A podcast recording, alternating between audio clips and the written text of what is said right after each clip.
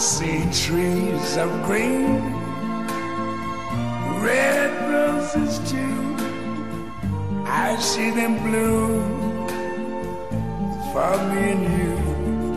And I think to myself, what a wonderful world.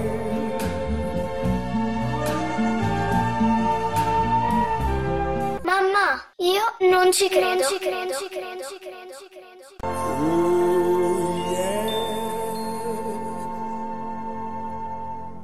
Cari amici, bentrovati per questa nuova puntata di Non ci credo.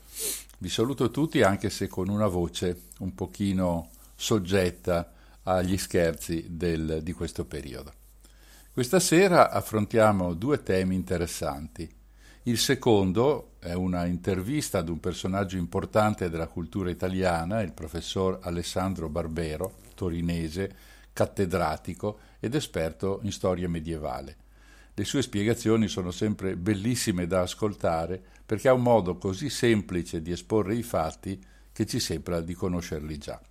In questa puntata ci racconterà se nel passato, in particolare nel Medioevo, ci sono state altre emergenze climatiche come quella che stiamo vivendo e se queste sono o non sono riconducibili all'attività dell'uomo.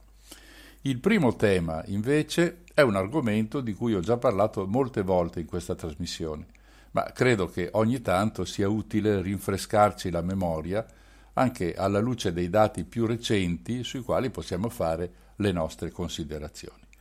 L'argomento è il consumo in generale e più precisamente affrontiamo la questione dal titolo Vivere al di sopra delle nostre possibilità. Come ben sappiamo la questione non si pone oggi perché la società ha cambiato i propri paradigmi già mezzo secolo fa, erigendo un totem al consumismo, fonte di ricchezza per pochi e di indebitamento per molti. Ma non voglio tornare su questo argomento di cui ho detto un sacco di volte. Vorrei questa sera attenermi ai fatti, ai dati, ai numeri, in modo da non lasciare troppo spazio alle interpretazioni. Parleremo di Overshoot Day e dell'impronta ecologica. Cominciamo dal titolo. Cosa significa vivere al di sopra delle nostre possibilità? Vuole semplicemente dire che l'umanità tutta sta utilizzando, consumando e quindi distruggendo più risorse di quanto non ci sia consentito. Qualcuno ha detto che ormai la razza umana è passata ad un livello successivo di Dio, ponendosi al di sopra di Dio, che per i laici possiamo tradurre in breve nel fatto che ha deciso di poter fare quello che vuole senza dover rendere conto a nessuno. Vivere al di sopra delle possibilità significa che se guadagnate 1000 euro al mese, voi ogni mese ne spendete 1200 o 1300 o anche 2000 e perfino di più, come vedremo tra poco, il che non è chiaramente possibile. In una storia più leggera, più soft, la conseguenza è che voi diventate dei barboni. Nella storia del pianeta significa invece che succede un terribile e disastroso casino. Dunque quello che facciamo è sovrasfruttare le risorse del pianeta. Prima di entrare nei dettagli delle conseguenze e dei numeri, può essere interessante capire che cosa intendiamo con risorse del pianeta. Una volta, quando molti dei problemi che oggi ci affliggono non esistevano, per risorse si intendeva la fertilità della terra, i prodotti agricoli, la pesca, la caccia. A queste si aggiungono poi le materie prime minerarie, il ferro, il bronzo, il rame, utilizzate in particolar modo per la fabbricazione di utensili, di armi e di tante altre cose. Con l'evolversi della società e delle tecnologie diventano essenziali le materie che servono a produrre energia, il legno prima, poi il carbone, il gas, il petrolio ed infine l'uranio. Crescono anche i consumi di materie prime naturali utilizzate per la produzione di manufatti, di strumenti, di macchine che facilitano la nostra vita, come che so l'automobile, la lavatrice e via dicendo. Ed infine materie prime di fondamentale importanza negli ultimi decenni sono diventati i pascoli per l'allevamento del bestiame, i cereali, soprattutto mais e soia, per la produzione di mangimi per quegli animali o per far muovere motori a scoppio senza dover pagare troppo caro il carburante tradizionale. Insomma, per risorse del pianeta intendiamo tutto quello che può essere utile alla nostra vita per aumentarne le comodità e il cosiddetto benessere personale. Facciamo un esempio. Se il pianeta ogni anno è in grado di rigenerare, dico un numero a caso tanto per fare l'esempio, mille pesci, se noi ne peschiamo 1200 viviamo al di sopra delle nostre possibilità e sovrasfruttiamo la terra. Lo stesso se piantiamo e nascono mille alberi e noi ne tagliamo 1200. In quest'ultimo caso, a lungo andare, avremo un fenomeno di disboscamento o di deforestazione. Questo comporta una perdita di biodiversità perché distruggiamo l'habitat degli animali che in quei boschi e in quelle foreste vivono. Detta così, ecco che cominciamo a capire che stiamo parlando della nostra reale situazione, quella attuale, come qui a Non ci credo, l'abbiamo descritta una infinità di volte. Quello che sarebbe bello fare è, al di là dei discorsi generici, avere delle misure di questo sovrasfruttamento del pianeta. Ebbene, esiste un'associazione chiamata Global Footprint Network, ovvero l'associazione che calcola l'impronta ecologica globale, che ogni anno determina un parametro che si chiama Overshoot Day. Cerchiamo di fare un po' di chiarezza sui termini. Che cos'è l'ecological footprint, che noi chiamiamo impronta ecologica? È l'area necessaria a produrre le risorse naturali che l'umanità consuma in un anno. Viene per questo misurata in ettari ed è pacifico pensare che se quell'area supera quella terrestre abbiamo di fronte dei problemi molto gravi. Overshoot Day, overshoot significa passare oltre, Overshoot Day, dicevo, invece è il giorno nel quale superiamo il consumo delle risorse disponibili per quell'anno. In pratica, questo giorno dovrebbe cadere sempre il 31 dicembre, ma se cadesse nel gennaio o febbraio successivo, significherebbe che abbiamo messo qualcosa da parte per i periodi difficili. Questo succede? Lo vedremo tra pochissimo.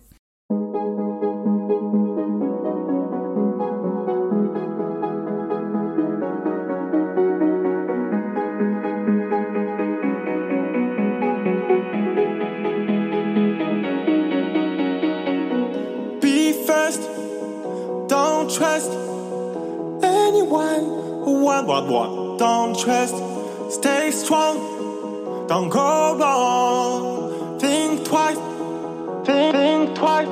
I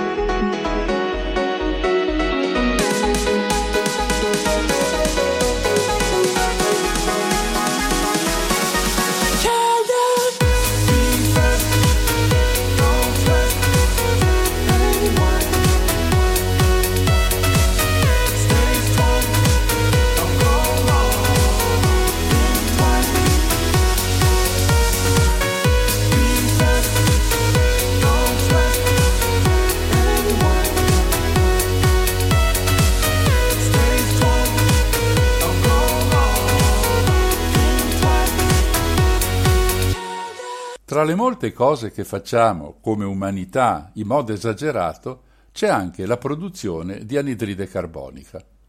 Abbiamo spiegato molte volte, qui io non ci credo, che la vita sul pianeta esiste e può continuare ad esistere se viene mantenuto un equilibrio tra quelli che producono CO2 e quelli che la consumano. Tra i primi ci sono animali e uomini che la emettono come scarto dei processi che avvengono nel nostro corpo quando respiriamo assorbendo ossigeno. Gli uomini poi ci hanno messo un carico, anzi ci hanno messo due carichi, uno perché sono diventati troppi, esageratamente tanti per le possibilità di questo pianeta, aumentando di oltre quattro volte negli ultimi 60 anni, e due per il tipo di produzione che hanno impiantato, sfruttando risorse non rinnovabili, come il petrolio o il carbone, la cui combustione comporta una quantità enorme di emissioni di CO2 in atmosfera. Dall'altra parte ci sono le piante e gli oceani che sono in grado di assorbire la CO2. Ci vogliono abbastanza alberi per bilanciare le emissioni umane. Essendo noi aumentati così tanto di numero, la logica avrebbe voluto che accadesse altrettanto con gli alberi, vale a dire che negli ultimi 60 anni diventassero quattro volte di più.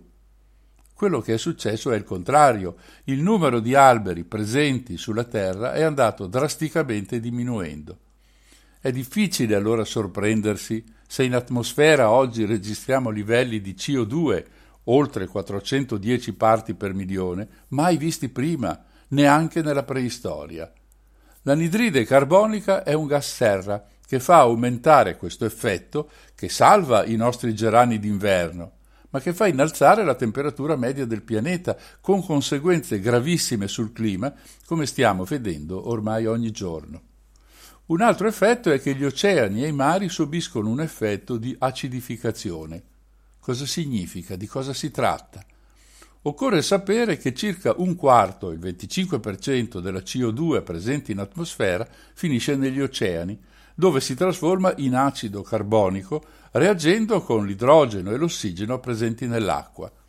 Tra gli effetti negativi di questo fenomeno di acidificazione c'è anche eh, quello che porta allo scioglimento dei gusci calcarei delle conchiglie dei molluschi e del plancton calcareo, finendo per portare effetti non certo piacevoli sulla catena alimentare marina. Un altro degli effetti che la stampa ha sottolineato in questi anni, forse perché è una grande attrazione turistica, è quello dello sbiancamento del corallo. La distruzione di queste barriere non è soltanto un problema turistico, perché queste servono per proteggere le coste, per alimentare una moltitudine di pesci e il loro sbiancamento creerà grandi problemi ad almeno mezzo miliardo di persone che dipendono da loro per il cibo, per la protezione costiera e anche per il reddito. Se pensiamo che per milioni di anni il valore dell'acidità marina è rimasto immutato mentre negli ultimi 150 anni è aumentato del 26%, capiamo che non può essere un caso se questa disgrazia coincide temporalmente con la nascita e lo sviluppo della società industriale. Ma torniamo al tema di questa sera, che è, lo ricordo, vivere al di sopra delle nostre possibilità. Parlavo dell'impronta ecologica. Si tratta di un parametro che non è sempre accuratissimo, ma ci serve come indicatore per capire la situazione che viviamo. Se cercate in rete troverete tonnellate di pagine dedicate a questo argomento. Inoltre, l'impronta ecologica viene determinata non solo per il mondo, per l'intero pianeta, ma per le singole nazioni, perfino per le regioni e addirittura per le comunità e per i singoli individui. Il criterio è sempre lo stesso, e lo stesso si può dire per il suo significato. Il calcolo di questo parametro è piuttosto complicato, in quanto entrano in ballo tutto quello che noi consumiamo, anche se alcune questioni sono lasciate fuori, come, ma è solo un esempio, la destinazione attualmente sconosciuta delle scorie radioattive. Lasciamoci dunque guidare ugualmente da questo parametro per capire come vanno i consumi di risorse terrestri a casa nostra sul pianeta Terra. Questo aspetto dell'analisi ambientale non nasce oggi, anche se l'impronta ecologica è stata proposta ufficialmente nel 1996 grazie all'ambientalista svizzero Mathis Wackernagel, fondatore tra l'altro e attuale presidente della già citata Global Footprint Network. Già nei primi anni 60 l'economista quacchero Kenneth Boulding andava dicendo che l'umanità stava rovinando la Terra. Era un periodo in cui se parlavi di inquinamento ti guardavano male, in cui la cura dell'ambiente era praticamente nulla. Ebbene, Boulding diceva che l'uomo è un cowboy e come tale si comporta arriva su un pezzo di terra, pianta le sue tende, sfrutta tutto quello che è possibile sfruttare, magari uccide anche gli abitanti che sono arrivati prima di lui e alla fine passa ad un altro pezzo di terra senza curarsi di rimettere a posto quella che ha appena abbandonato. Nel 1971 il rapporto Meadows, voluto dal club di Roma di Aurelio Peccei, metteva in guardia politici ed economisti sulla crescita sia di popolazione che di consumi, perché saremmo finiti, dicevano i due coniugi Meadows, proprio come siamo adesso, nel 2020. Lo dicevano 50 anni fa, ma evidentemente è stato più importante produrre profitti che salvaguardare la natura e con essa, lo ricordo, la nostra possibilità di abitarci. Nel film Matrix le macchine stanno guidando e dominando il mondo attraverso una realtà virtuale sono rappresentate verso gli uomini dall'agente Smith, il quale ad un certo punto dice Desidero condividere con te una geniale intuizione che ho avuto durante la mia missione qui. Mi è capitato mentre cercavo di classificare la vostra specie. Improvvisamente ho capito che voi non siete dei veri mammiferi. Tutti i mammiferi di questo pianeta distinto sviluppano un naturale equilibrio con l'ambiente circostante, cosa che voi umani non fate. Vi insediate in una zona e vi moltiplicate. Vi moltiplicate finché ogni risorsa naturale non si esaurisce. E l'unico modo in cui sapete sopravvivere è quello di spostarvi in un'altra zona ricca. C'è un altro organismo su questo pianeta che adotta lo stesso comportamento. E sai qual è? Il virus. Gli esseri umani sono un'infezione estesa, un cancro per questo pianeta, siete una piaga.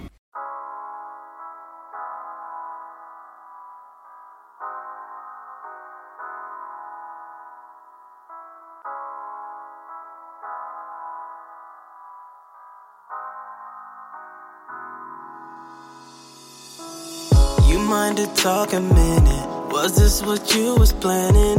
Be honest, you want it. Come on, get up, I want it. Hands full of innocence, touching you when I sin. Admit it, you've been with it. No witnesses committed. At first it felt so wrong. They wanted us no more. The love we have held on. There's nothing breaking us up. Steady wanted what we were. Homie, you're just enough. Take your hand and run. Carefree, I'm falling in love. Two island girls in love. Two island girls in love. Two island girls in love. Carefree, I'm falling in love. Two island girls in love. Carefree, I'm falling in love. Carefree, I'm falling in love. Two island girls in love. Said I'm all into you. I'm only into what you do. With your tongue. That face, my morning sun. I love you. I love you so. Did you notice you sweat me up, my honey love? So sweet, so subtle. You're all I wanted. I know if we were to run away, we would never fall.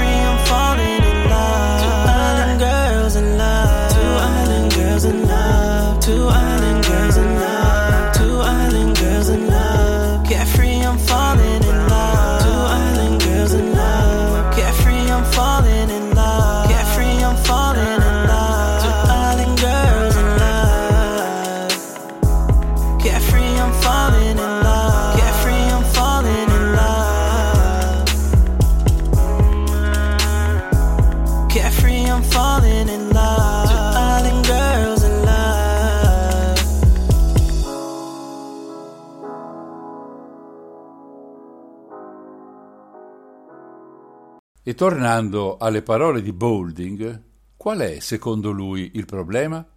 È quello che noi viviamo in un ecosistema chiuso come se fossimo all'interno di una navicella spaziale.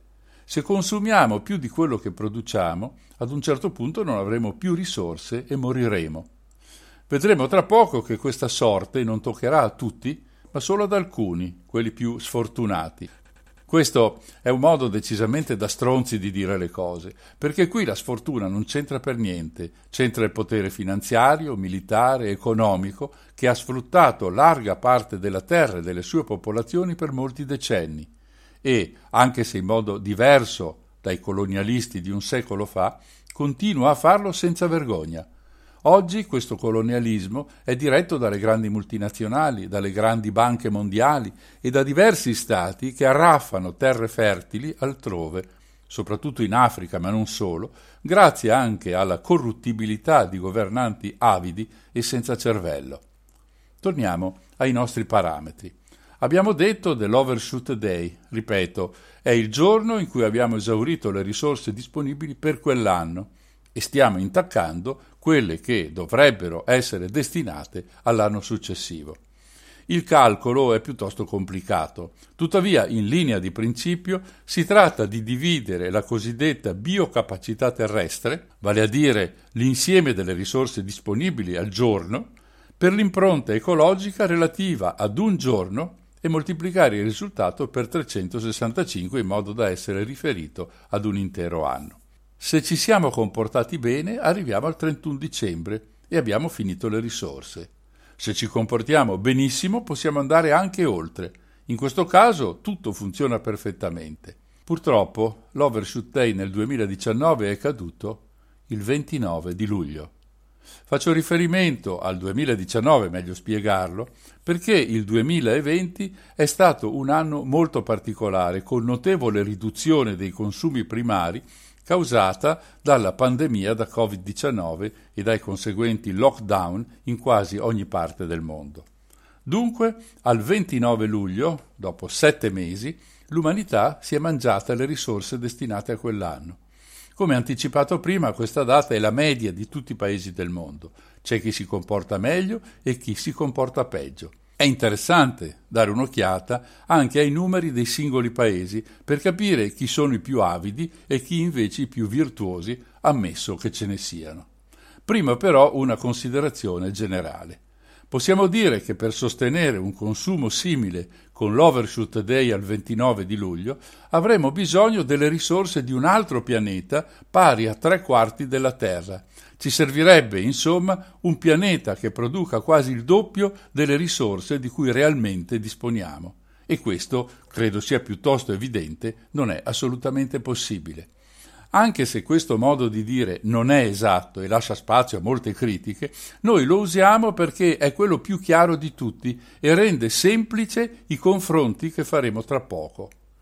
C'è un altro aspetto da sottolineare che è forse ancora più avvilente le risorse in più che ci stiamo mangiando, noi le sottraiamo alle generazioni future.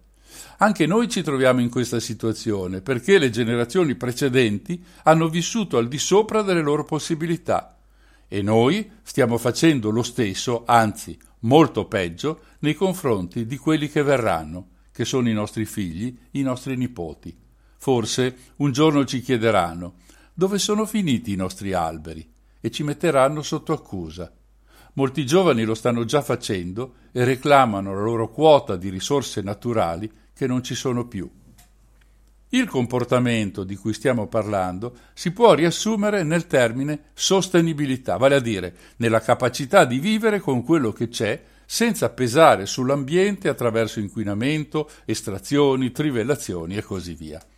In generale possiamo dire che i paesi più virtuosi sono quelli del terzo mondo.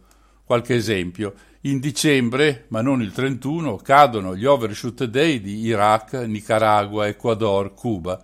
Il primo premio, cioè il paese che ha l'Overshoot Day più vicino al 31 dicembre, è l'Indonesia, che nel 2019 ha avuto questa data il 18 di dicembre. Non c'è nessun paese al mondo che riesca ad arrivare al 31 di dicembre. Non c'è nessun paese al mondo che abbia una società sostenibile da questo punto di vista. È chiaro che i paesi che ho citato sono paesi poveri. Il fatto di avere date così avanti nel calendario significa anche che non sono in grado di consumare di più. Se potessero, probabilmente si comporterebbero come le altre nazioni. Guardiamo adesso dall'altra parte della classifica. Il Qatar ha avuto nel 2019 il suo Overshoot Day, pensate un po', l'11 di febbraio, 42 giorni dall'inizio dell'anno. Significa, con il senso che abbiamo dato prima a questa informazione, che loro avrebbero bisogno di quasi nove terre per sopravvivere. Significa anche che ci vogliono otto indonesiani per consumare come un catariota. Attenzione, questi sono tutti valori medi perché ci saranno abitanti del Qatar che consumano più e altri che consumano meno e lo stesso discorso vale in Indonesia. Per completare il discorso, in questa triste classifica, al Qatar segue di poco il Lussemburgo e, con la data in marzo, gli Emirati Arabi, il Kuwait, gli Stati Uniti e il Canada. L'Italia si trova a metà classifica, con un overshoot day per il 2019 fissato al 14 maggio, assieme alla Francia e poco lontana da Giappone, Regno Unito, Svizzera, Cile e Grecia.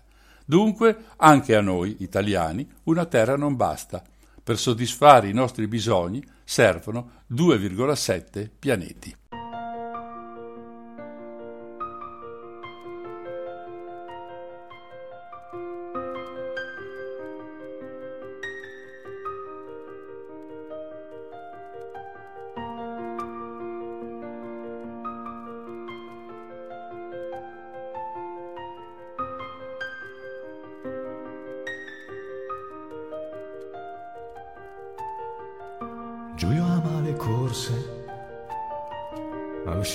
Cinema ha imparato che forse il tempo se ne va.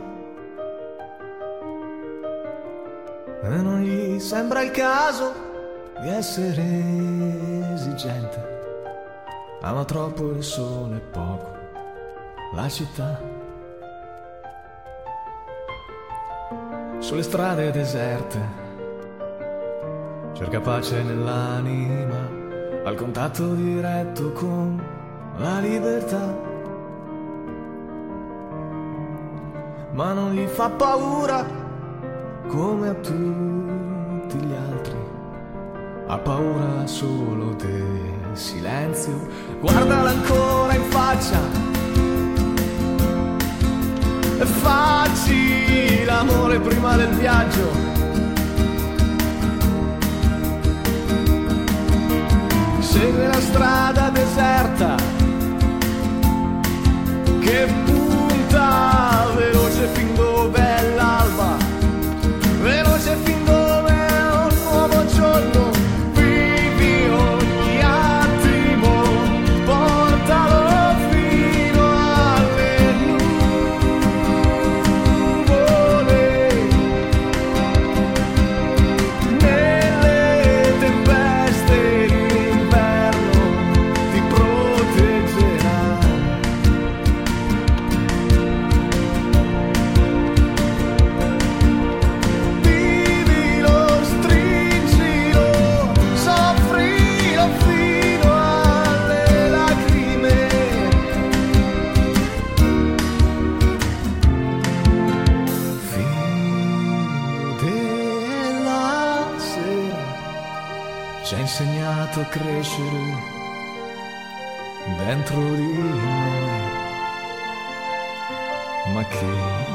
ha chiesto in quegli attimi in cui tutto perde un senso? Figlio del tramonto, delle incomprensioni e degli amori vergini ci ha insegnato a chiedere perdono a Dio a sentirmi meno solo senza gente intorno.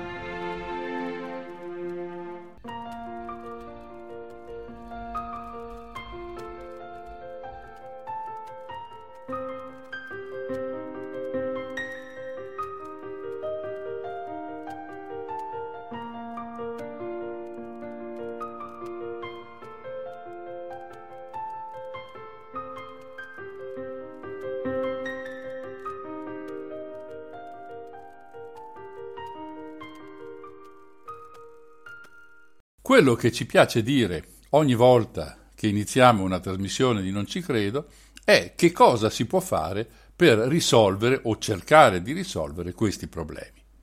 C'è un movimento chiamato Move the Date, che significa sposta la data, che ha come obiettivo quello appunto di spostare ogni anno la data dell'Overshoot Day di 5 giorni. Trovate tutte le indicazioni su questo movimento nel sito overshootday.org. Ora, spostare di 5 giorni sembra una cosa ridicola, da poco, ma si tratta al contrario di un'impresa titanica, perché significa cambiare i paradigmi della società, sostituire i nostri consumi con risorse rinnovabili, pensate per esempio alla produzione di energia, e soprattutto modificare il comportamento della specie umana, che sembra il compito più difficile da realizzare. Per anticipare qualche cifra, ecco il calcolo effettuato da questo movimento. Se dimezziamo le emissioni di CO2 dovute all'uso di combustibili fossili, la data si sposterebbe di ben 93 giorni.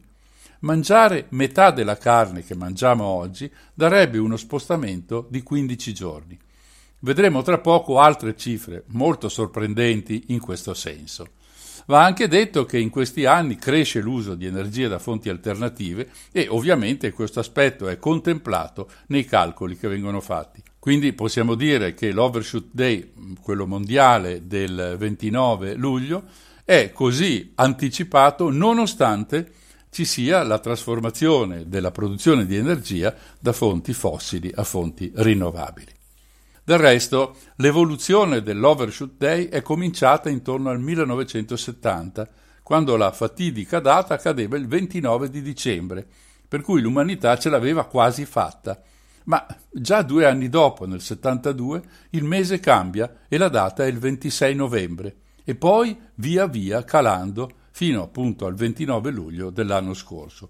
Ribadisco che quest'anno, il 2020, è poco significativo per i noti motivi che ho detto prima, ma comunque l'overshoot day è caduto il 22 agosto, segno che una diminuzione dei consumi c'è stata, ma anche quest'anno serve più di mezzo pianeta in più rispetto a quello che abbiamo abbiamo visto che l'Italia consuma come se avesse 2,7 pianeti a disposizione, esattamente come la Francia.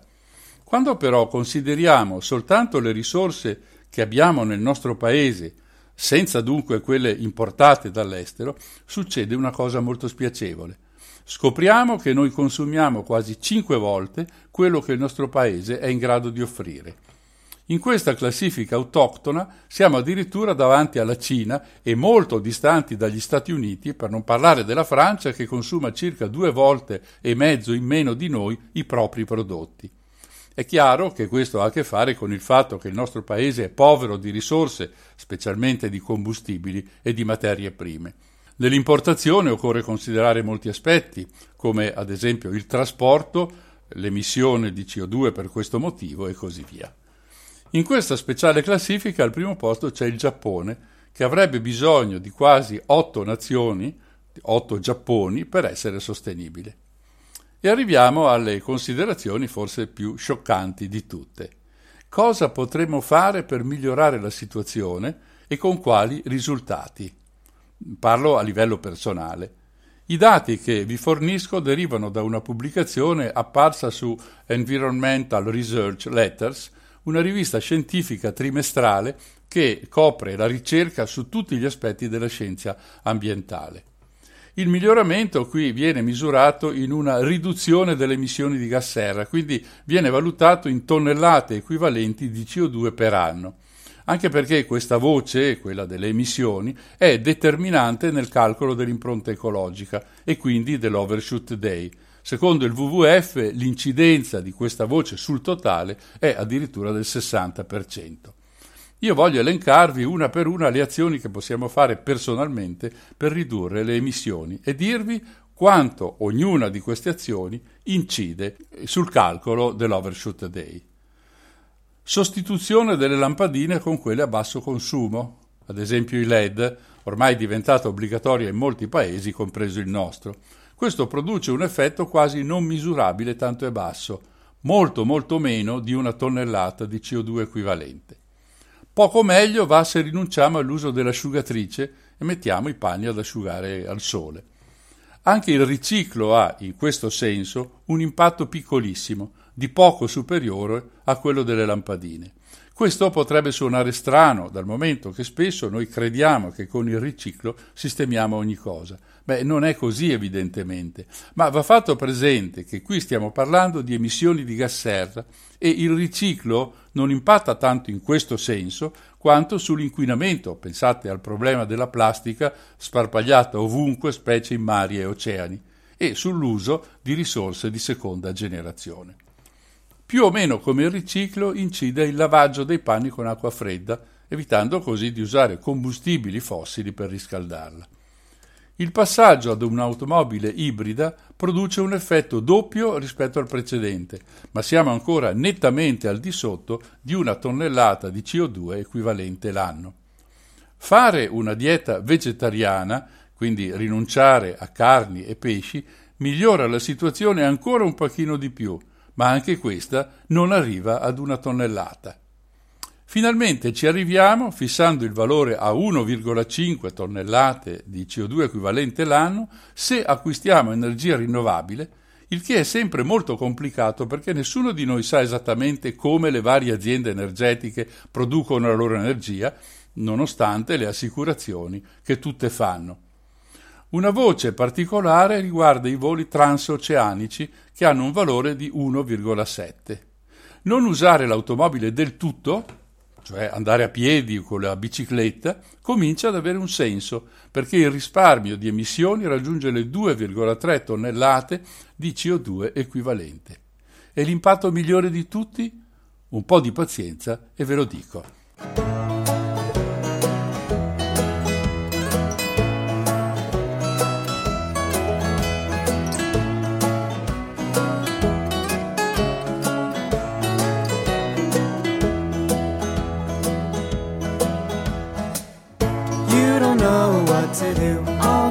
Other boys are chasing you.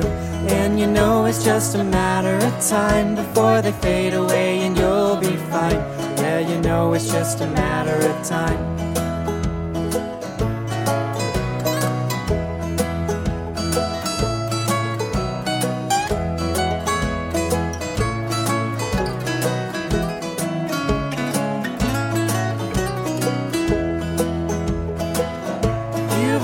Sweetest little heart. You hate to see another's fall apart, but it's bound to happen now and again. So why don't you go ahead and let me in? Cause it's bound to happen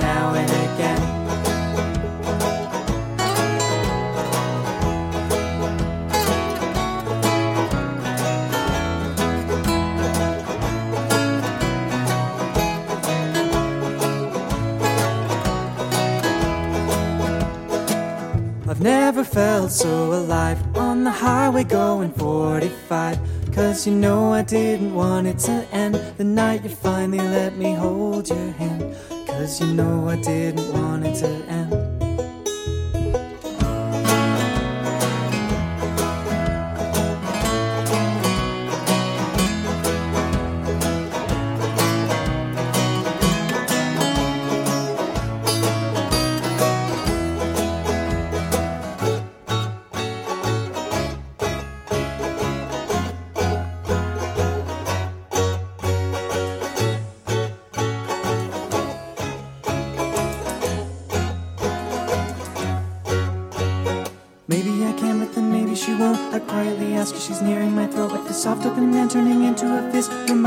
Of the time when we first kissed. I showed her I wanted, despite what I said in the days leading up to invading a bed. In the storm of emotion, it's so hard to see who is your friend and who's your enemy. With the future upon us, it's suddenly clear why neither one of us thought we'd be here to regret the decisions we made back when we were alone.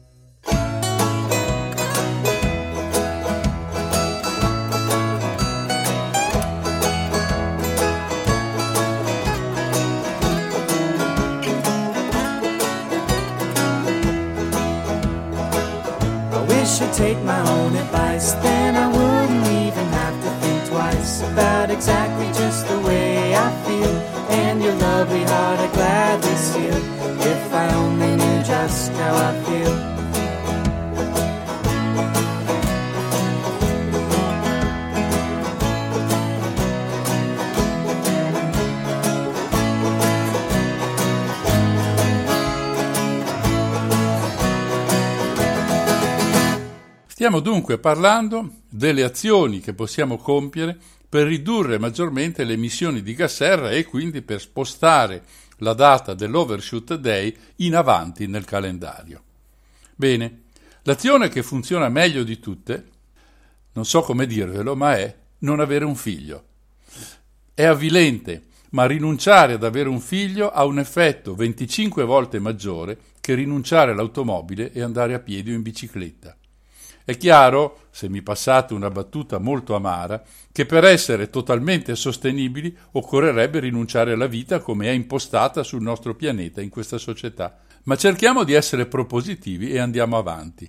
Ecco un altro caso. Parliamo di soia, di quella che viene importata dalla Cina in Danimarca. Perché Cina e Danimarca? Perché abbiamo questi dati che sono significativi. Quindi è solo un altro esempio per capire come vanno le cose. L'impatto in questo caso è dovuto per oltre metà al trasporto che avviene prevalentemente via nave, al 99% via nave, e solo in piccola parte, in minima parte, con camion o treni. La soia che arriva in Occidente non serve per sfamare i vegani, ma serve per dar da mangiare agli animali producendo mangimi. Altro caso è quello dei trasporti. Quale immette più CO2 in atmosfera? Il discorso è piuttosto interessante. Al primo posto ci sono gli aerei, questo lo sanno tutti, ma qui va fatta qualche distinzione. A consumare di più sono i voli domestici, quelli interni ad un paese o comunque all'Europa, per esempio, come andare da Milano a Roma o da Roma ad Amburgo. Per capirci, un volo di questo tipo consuma di più, parecchio di più, di un volo transoceanico, ovviamente di pari chilometraggio. Questo perché la maggior parte del carburante viene consumata durante le fasi di decollo e di atterraggio. Questo significa che voli diretti inquinano meno che fare numerosi scali, sono più cari anche per questo. Gli aerei presentano anche degli effetti secondari all'emissione di CO2 in atmosfera, dovuto all'impatto che ha il loro motore ad alta quota in un'atmosfera rarefatta. L'automobile. Qui vengono considerate automobili medie a diesel. Se andiamo da soli consumiamo moltissimo, perché questo significa che ci sono più macchine in circolazione quando ognuno guida la propria. Se invece ci sono quattro passeggeri a bordo, le emissioni prodotte sono ovviamente quattro volte minori, perché le altre tre macchine sono in garage. Anche l'autobus inquina parecchio per la potenza necessaria al suo motore. I treni sono quelli che consumano ed inquinano decisamente meno di tutti. In particolare l'Eurostar è il campione in questa classifica, consumando sette volte meno di una macchina con quattro passeggeri a bordo.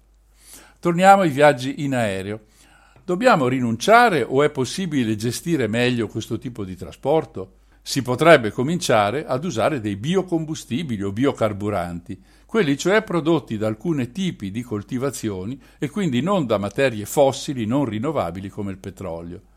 È chiaro che per essere sostenibili, utilizzando una pianta per ottenere combustibile, noi bruciamo quella pianta e però dobbiamo sostituirla con un'altra di pari valore. In questo modo la capacità di assorbimento dell'anidride carbonica rimane inalterato. Sui biocarburanti abbiamo fatto una puntata qualche tempo fa qui a Non ci credo. Oltre ai cereali vengono usate altre strutture vegetali come le alghe che non incidono sul bilancio agroalimentare, ma hanno un grosso inconveniente. Il processo per ottenere combustibili è molto caro, è molto costoso, cinque volte di più di quelli convenzionali. Dalle notizie pubblicate sembra che questi carburanti siano migliori in tutti i sensi, anche come impatto sull'efficienza e sulla durata dei motori. Parliamo un attimo di bioetanolo. Nel 2012 c'è stata una produzione elevatissima di questa sostanza ricavata dal mais. Tra il 2000 e il 2012 il valore sul mercato dell'etanolo prodotto dal mais è schizzato a valori altissimi, con grandi guadagni. Lo ha comunicato il Ministero dell'Agricoltura statunitense. Tutti volevano produrre bioetanolo. Che cosa è successo? Mentre le quotazioni del bioetanolo salivano impennandosi, e quindi chi aveva azioni delle aziende che lo producevano si leccava i baffi, la produzione di mais è rimasta sempre la stessa. Quindi c'è stato meno mais da destinare all'alimentazione e il prezzo delle tortillas messicane è raddoppiato. Ora può darsi che non ci freghi niente di quello che avviene in Centro America, ma per il Messico il mais è un prodotto locale tra i più utilizzati e questo ha creato scompensi nell'economia locale. Immaginate cosa può succedere ad un popolo che basa gran parte della propria cucina sul mais se un giorno vi vengono a dire che il prodotto che prima costava, che so, 20 centesimi, improvvisamente costa 10 dollari. Questo fatto e la presa di posizione di molte nazioni, ricordo ad esempio quella molto ferma di Fidel Castro, ha fatto cambiare l'approccio verso i combustibili biologici. Abbandonati quelli di prima generazione basati appunto sui cereali, si è passati ad usare gli scarti, comunque di sostanze che non si mangerebbero ad esempio i gambi del mais o comunque gli scarti di altre catene produttive. In questo modo i due mercati, quello del combustibile e quello dei prodotti alimentari, non entrano in competizione e puoi tenere i prezzi delle tortiglie messicane basse come una volta. Anche in questo caso, tuttavia, era possibile fare di meglio e ridurre la spesa legata soprattutto al reperimento e al trasporto delle materie prime. Oggi, come dicevo prima, si coltivano in grandi vasche alghe con le quali si ottiene un biocombustibile di terza generazione. I costi sono ancora alti, ma la strada imboccata è questa e si può ragionevolmente pensare che si abbasseranno col progredire della ricerca e della corrispondente tecnologia. Arriviamo così alla conclusione di questo intervento. La cosa meno sostenibile e tutto sommato più stupida che si possa fare è pensare di essere in grado di risolvere ciascuno di noi da soli i mali del pianeta che abbiamo visto questa sera. La condivisione è essenziale. Ad esempio in Europa, nell'Unione Europea, ci sono molti progetti che permettono a ricercatori e aziende di sviluppare prodotti che servano a ridurre l'impronta ecologica.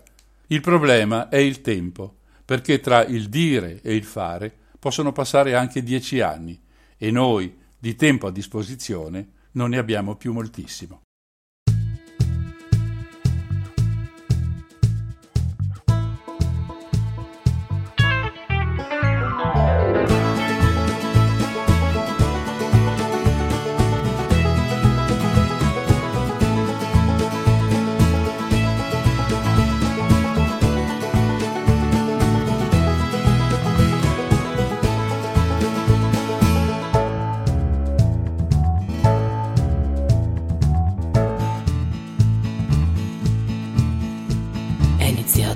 Quasi per gioco, non avevo nemmeno capito come mai rimanevo qua. La mia vita sta molto più là. Me ne vado, ora ho deciso, nello zaino un paio di cose, poi via, io la nostalgia di lasciare una vita anche qua.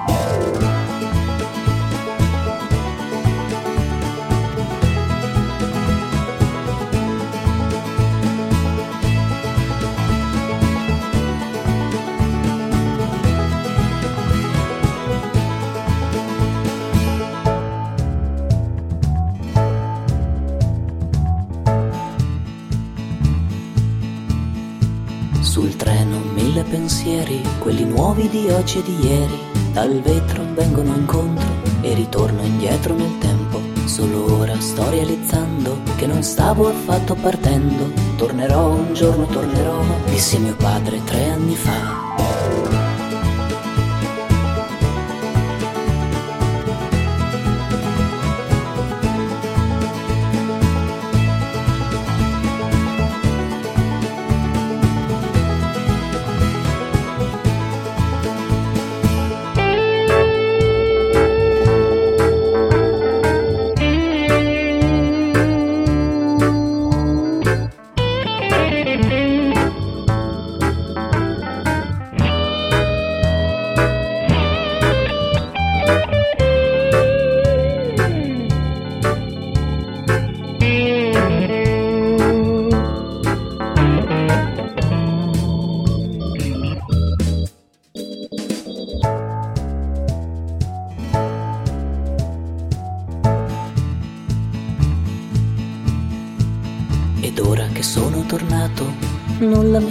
Cambiato, solo io non ero proprio io, ma lo spettro di tre anni fa.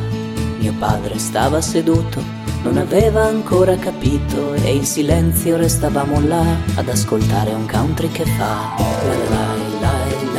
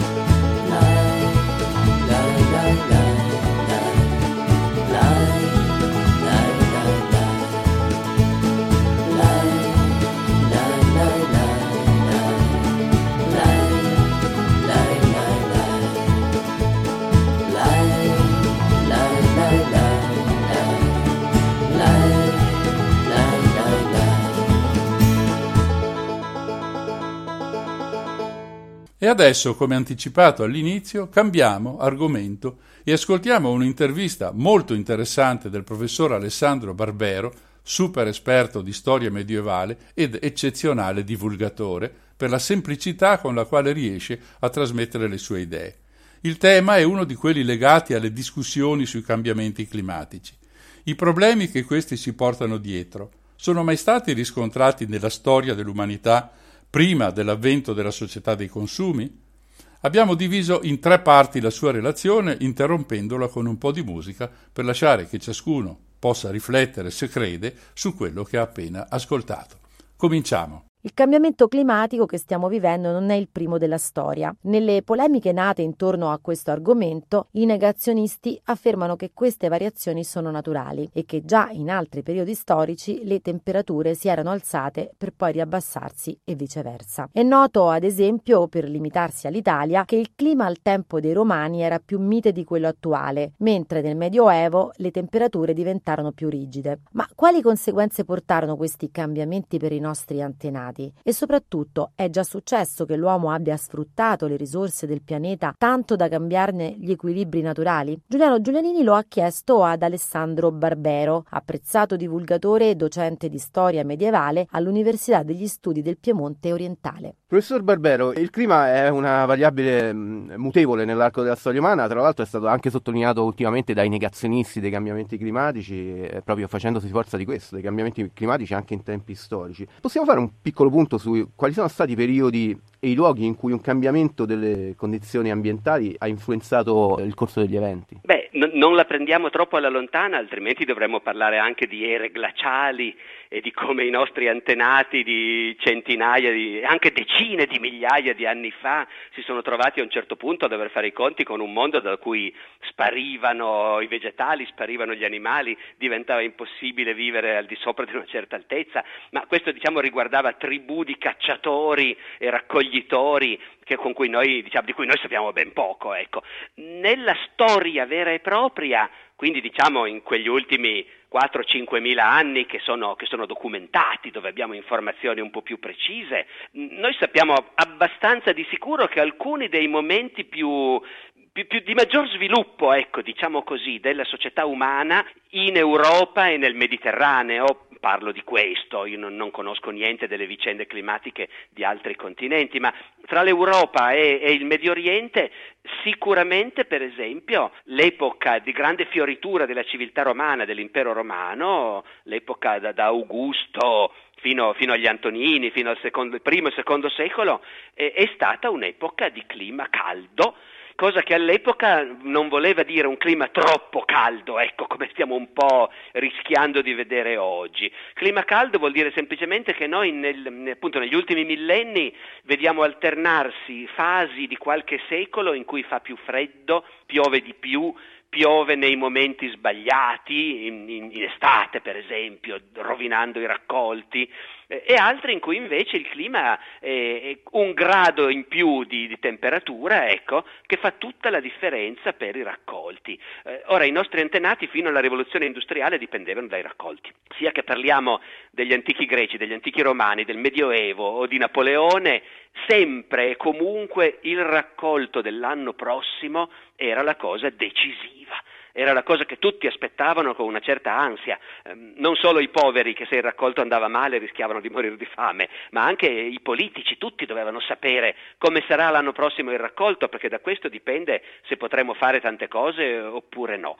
Quindi, per riassumere la risposta, noi sappiamo che l'epoca di Augusto e dei primi imperatori romani è stata un'epoca positiva da quel punto di vista lì, sappiamo che l'epoca delle invasioni barbariche e dei regni romano-barbarici, i cosiddetti secoli bui, eh, che poi sono davvero secoli di declino, di degrado anche ambientale, eh, sono segnati anche da, da un peggioramento climatico. E poi invece la grande fioritura della civiltà medievale quando il mondo medievale smette di essere un mondo in declino e diventa invece una, un'avanguardia della modernità, ecco, il, mondo, il Medioevo di Dante, delle grandi cattedrali, di Marco Polo, dei comuni, ecco, quella è di nuovo un'epoca calda. Tra l'anno 1000 e il 1300 sono secoli caldi, i raccolti vengono bene, si commercia facilmente perché i passi alpini sono, non sono ostruiti dalla neve, ma per gran parte dell'anno sono, sono accessibili. E poi c'è stata di nuovo invece un'epoca drammaticamente fredda, che, che, gli storici chiamano la piccola era glaciale, che è cominciata già nel 300 e poi si è accentuata da fine 500. Ecco, il 600, il 700 sono secoli freddissimi.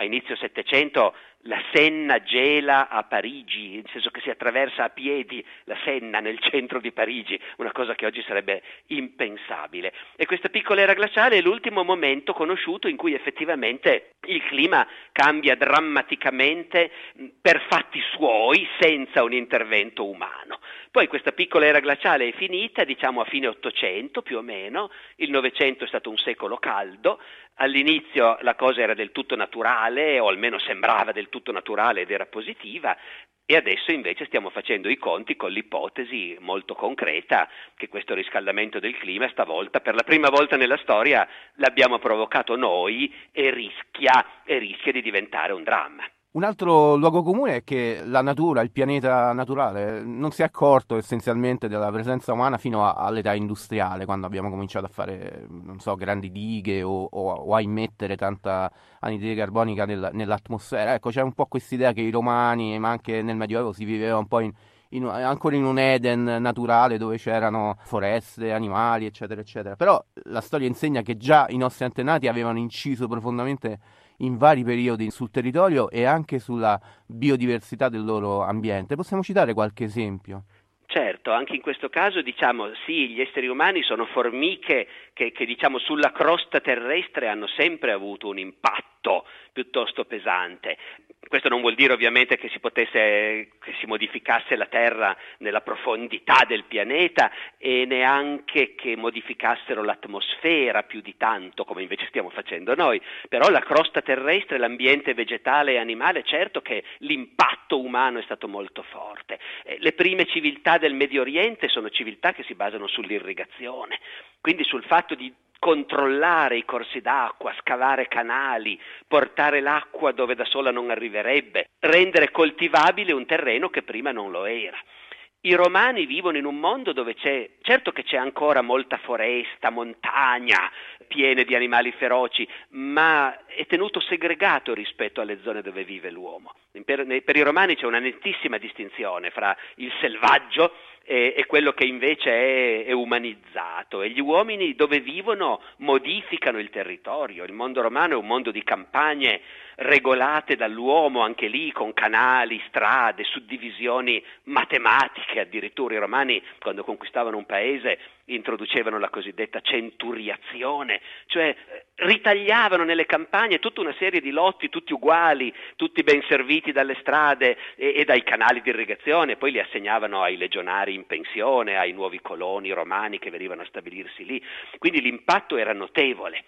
Col crollo dell'impero romano c'è un ritorno verso, verso la natura selvaggia, perché effettivamente i re barbari non è che lo fanno apposta, però si, alla fine scoprono di non avere più i mezzi, i, i, soldi e anche le conoscenze tecnologiche per tenere in piedi acquedotti, fognature, canalizzazioni e, e, in più la popolazione diminuisce all'epoca delle invasioni barbariche, anche un'epoca di epidemie. Quindi nei secoli dell'Alto Medioevo, diciamo fino a Carlo Magno, effettivamente l'Europa ridiventa un mondo più selvaggio, dove le zone abitate dall'uomo sono più ridotte, sono come piccole isole, diciamo così, radure dentro un mondo di foreste.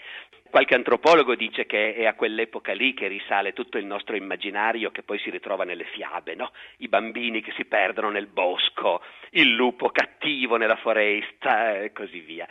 Però poi cambia di nuovo, perché come dicevo Invece il Medioevo dopo il Mille è un'epoca completamente diversa, è un'epoca di crescita travolgente dell'economia e della popolazione e per dar da mangiare alla gente bisogna, bisogna bonificare le paludi e soprattutto abbattere i boschi. Per cui già nel Medioevo a un certo punto si pone un problema ecologico. Noi a fine 200 abbiamo i primi interventi di legge che in una certa zona dicono adesso quel bosco basta tagliarlo perché un po' di bosco ci serve il legno era indispensabile come materia prima, facevano tutto col legno, no? E però eh, a forza di abbattere boschi per fare campi, coltivare grano e dare pane alla gente, già a fine 200 in certi casi ci si accorge che il bosco non ce n'è più abbastanza e bisogna difenderlo, ecco. Quindi diciamo che sempre in realtà gli uomini civilizzati, quando, dopo l'invenzione dell'agricoltura, ecco, da sempre eh, gli uomini hanno modificato l'ambiente.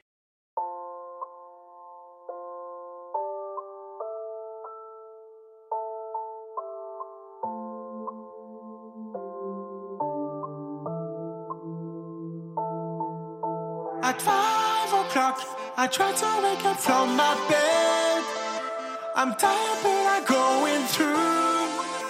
I'm fine, I know the dream come true. I love you so, I can let you go, let you go five miles away. You make me smile, you make me smile.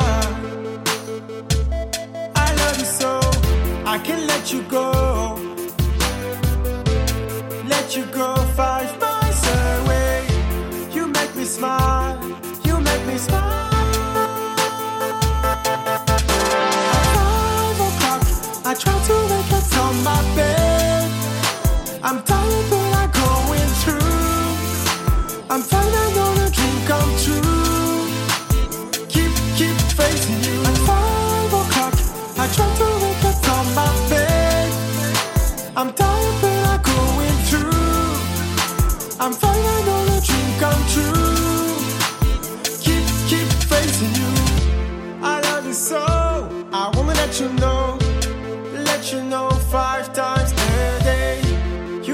Smile, you make me smile.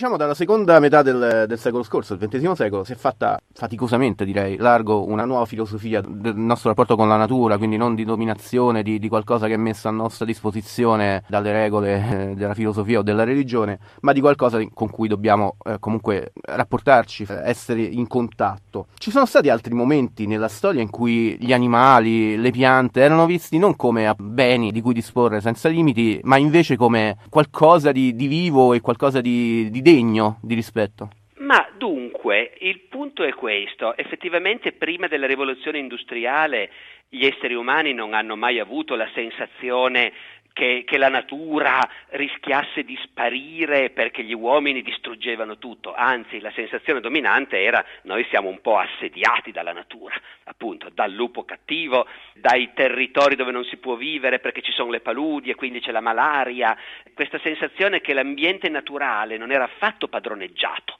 eh, e che quindi l'uomo doveva anzi continuamente lottare contro la natura eh, è la sensazione prevalente indubbiamente nella storia umana e nelle ideologie, diciamo così, che gli uomini si sono dati è sempre stata dominante l'idea il mondo è stato creato per noi e quindi noi ci facciamo quello che vogliamo. Però capite, le due cose erano collegate, noi ci possiamo fare quello che vogliamo perché tanto abbiamo la sensazione che è inesauribile la natura, che è immensa, che è anche in parte ostile e quindi noi facciamo bene a cercare di dominarla, tanto se non ci dessimo da fare vince sempre lei, è, è solo da poco tempo che abbiamo invece la sensazione che noi, noi uomini siamo così potenti che rischiamo di vincere noi questa guerra e distruggerla la natura. Ecco. Però anche in passato qualche momento c'è stato, eh, devo dire, a me ha colpito enormemente quando studiavo le invasioni barbariche, mi sono imbattuto in un testo di un politico romano del IV secolo d.C., è un politico di Costantinopoli, Temistio, quindi scrive in greco, è un, è un senatore dell'impero romano sostanzialmente, e Temistio loda gli imperatori del suo tempo, i quali di fronte ai barbari hanno imparato che i barbari non bisogna ucciderli tutti perché, perché sono esseri umani anche loro, ormai l'impero romano è cristiano, ecco, e quindi insomma questi uomini anche se sono barbari, selvaggi, sono come animali, però bisogna, non bisogna ucciderli, bisogna mantenerli e civilizzarli, ecco. E questo Temistio, questo politico romano del IV secolo, per dire questa cosa dice, in fondo noi eh, noi ci preoccupiamo che non spariscano gli elefanti dall'Africa, eh, gli ippopotami dal Nilo, eh, i leoni dalla Tessaglia e non dovremmo preoccuparci anche che non spariscano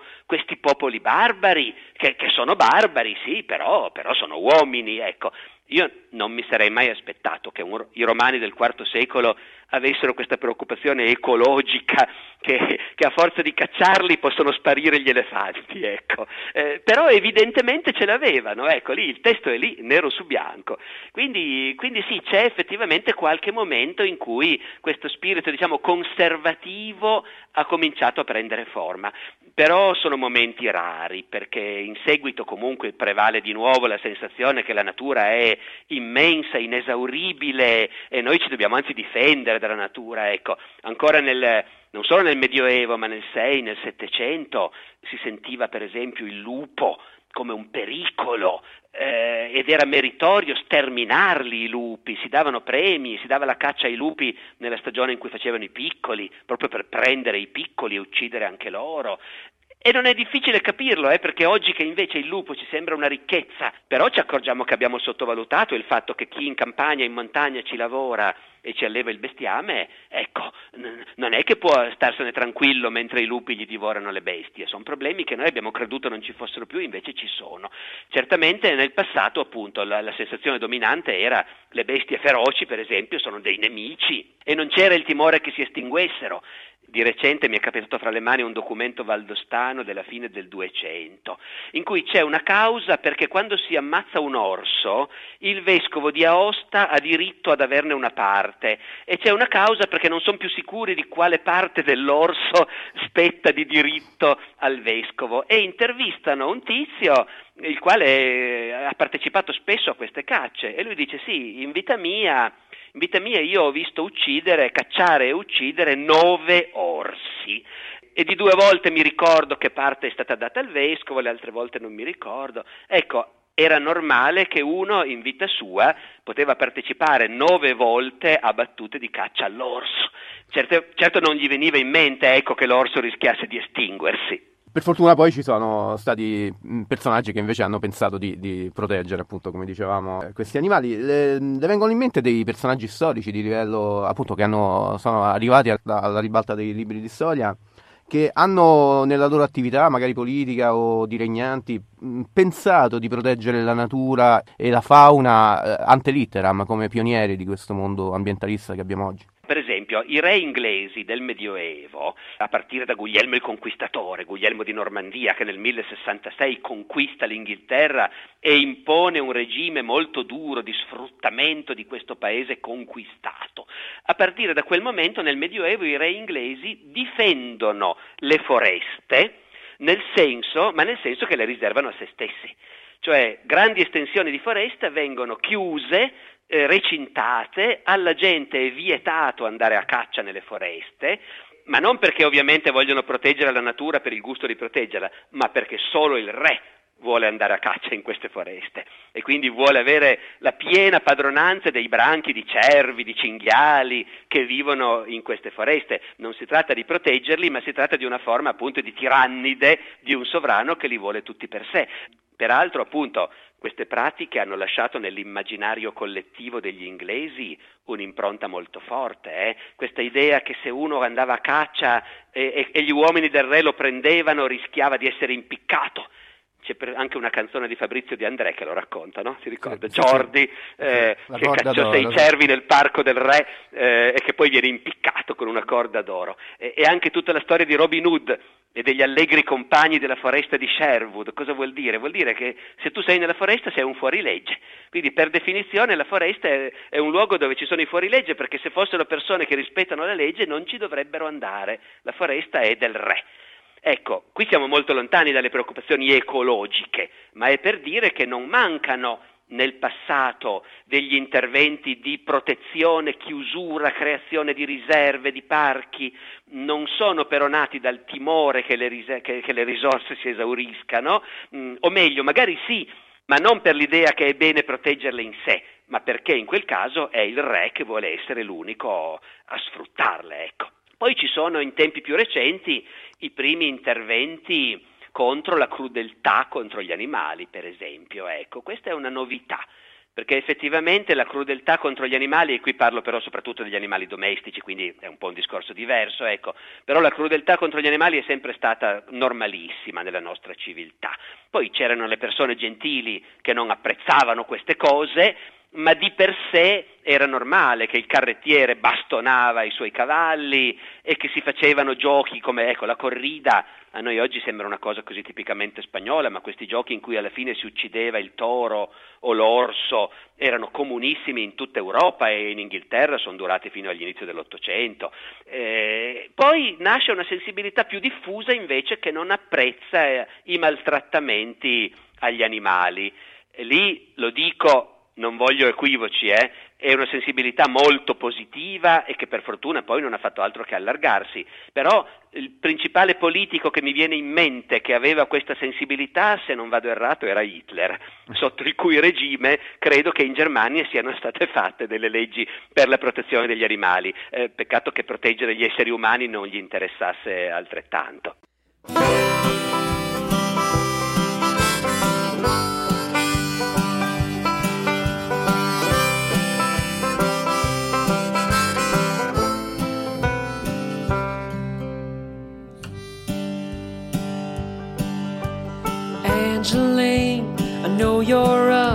So burn another candle for me.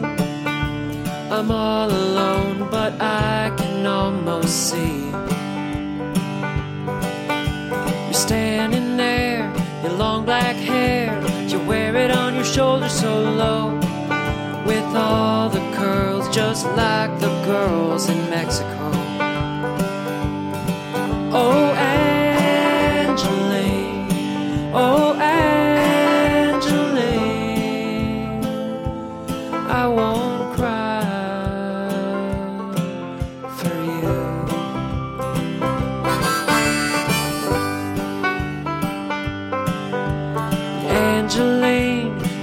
So long, you're never gonna make it like this. Running from your debts into your loneliness. I wish I had the perfect words. I really want to tell you so bad that you were made for more than what your parents had.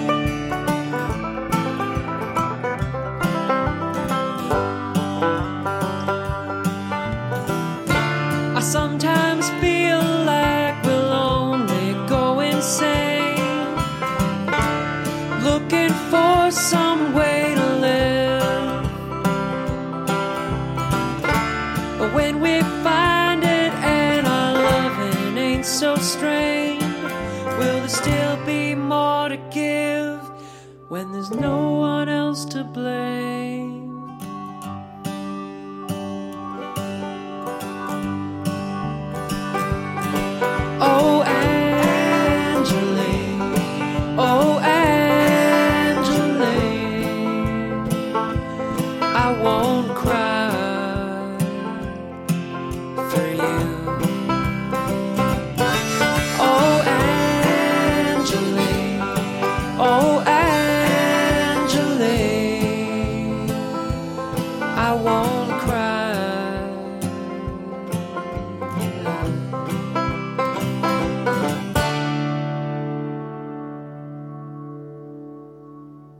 L'altro grande fenomeno planetario che attualmente è in corso è la migrazione di, di popolazioni intere, di milioni di persone dall'Asia e dall'Africa verso paesi più accoglienti, più ricchi. Questo ormai ce lo dicono tutti gli studi, sono spinti sia da motivi economici, eh, da motivi bellici purtroppo, ma anche da motivi ambientali, eh, appunto i cambiamenti climatici che rovinano i raccolti, inondano le campagne, eccetera.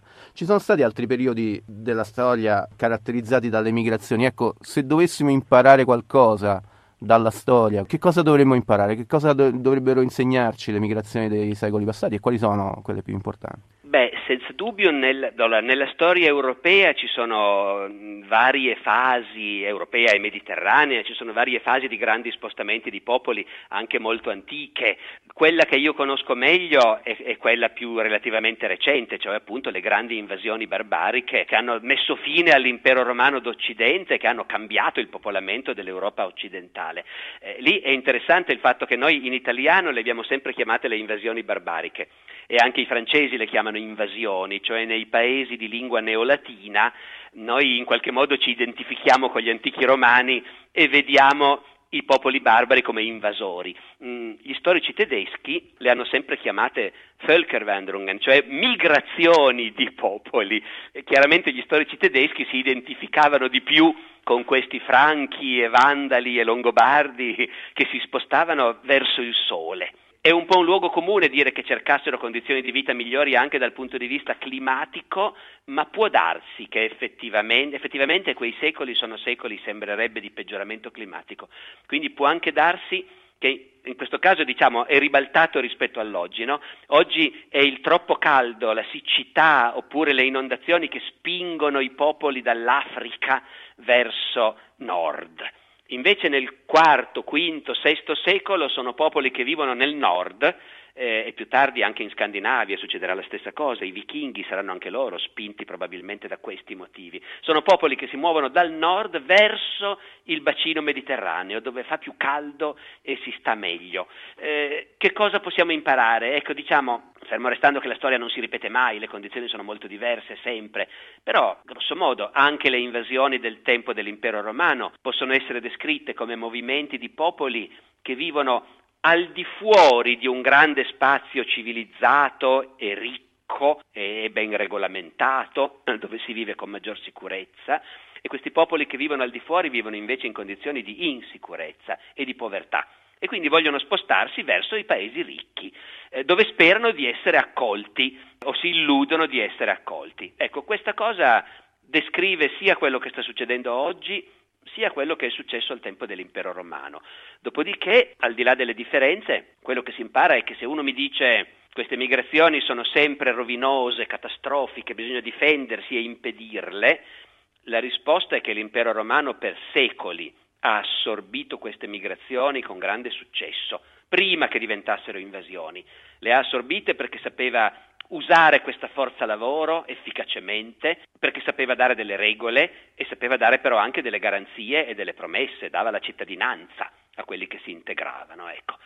D'altra parte non bisogna neanche vedere la cosa in modo troppo roseo, perché se qualcuno mi dice, come a volte oggi qualcuno dice, in realtà le, le, le migrazioni sono una risorsa e basta e non c'è motivo di preoccuparsi, io tenderei a dire ma sì che sono una risorsa, non c'è alcun dubbio, però che non c'è motivo di preoccuparsi non è vero, bisogna preoccuparsi nel senso che bisogna affrontare il problema e saperlo gestire, perché quando a Roma non sono più stati capaci di gestire con chiarezza, ecco, con regole chiare e garanzie questi movimenti migratori, quei movimenti sono diventati destabilizzanti. Ecco. Quindi non bisogna neanche cullarsi nel fatto vero che la storia ci dice che l'immigrazione è stata mille, in mille casi una grande risorsa, lo è stata anche per gli Stati Uniti, per tutta la loro storia. Però ci sono anche casi in cui l'immigrazione non gestita si rivela destabilizzante e questa mi sembra che sia una lezione per la politica dei nostri tempi. Mi sembra che si può riassumere che conoscere la storia serve a imparare dal passato per immaginare il futuro. Io ora userò un verbo che lei sicuramente mi rimanderà indietro con un bollo di, di, di ignominia. È possibile prevedere come e se vinceremo la sfida del cambiamento climatico in base a quello che abbiamo fatto in passato? Prevedere effettivamente è una parola grossa. In linea di massima prevedere il futuro è impossibile perché la storia umana non è determinata né da una volontà provvidenziale né da un destino prefissato, non esiste il progresso, non, esiste, non esistono leggi dello sviluppo storico, il caso ha un'importanza enorme nella storia e oltre al caso comunque ciò che accade è prodotto da, dalla combinazione di così tanti fattori che veramente è del tutto impossibile prevedere. Uno può prevedere in negativo, nel senso che uno può dire, che ne so, eh, se si invade la Russia di solito poi ci sono dei guai, ecco per esempio. Eh, e allo stesso modo uno può dire se ci sono immigrazioni di massa, quelle immigrazioni di massa sicuramente creeranno tensioni e cambieranno il modo di vivere. Poi se lo cambieranno in modo disastroso o invece lo cambieranno in un modo relativamente armonico, per cui saranno assorbite e la vita collettiva proseguirà con successo, anche se diversa, ecco, eh, questo è impossibile dirlo perché non sappiamo se, se la nostra società si sta attrezzando davvero per gestire bene questa sfida o invece se la sta gestendo male. Alcuni sintomi direbbero che la sta gestendo male. Però anche lì un'altra cosa che la storia insegna è che non puoi giudicare sul breve periodo. Le invasioni barbariche di cui ho raccontato prima sono un fenomeno che si è spalmato su più di due secoli. Nessuno nell'arco della sua vita le ha viste cominciare e poi finire. E allo stesso modo noi probabilmente nell'arco della nostra vita non saremo in grado di dire se questo enorme movimento che caratterizza questo inizio di millennio sia destinato appunto a cambiare, in che modo ecco, sia destinato a cambiare la nostra epoca. Prevedere il futuro è impossibile e forse tutto sommato è anche meglio così.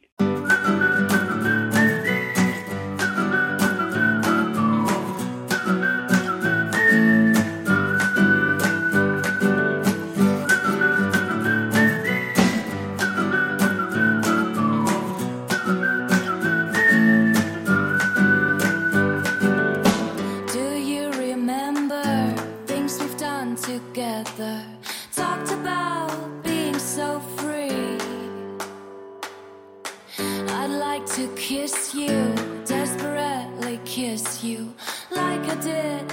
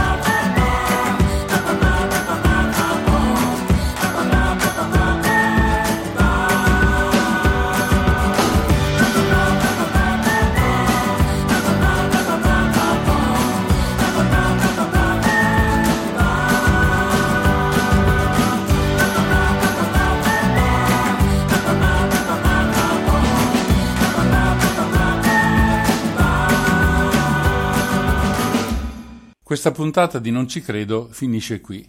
Andrà ancora in onda tra due domeniche alle 16.50.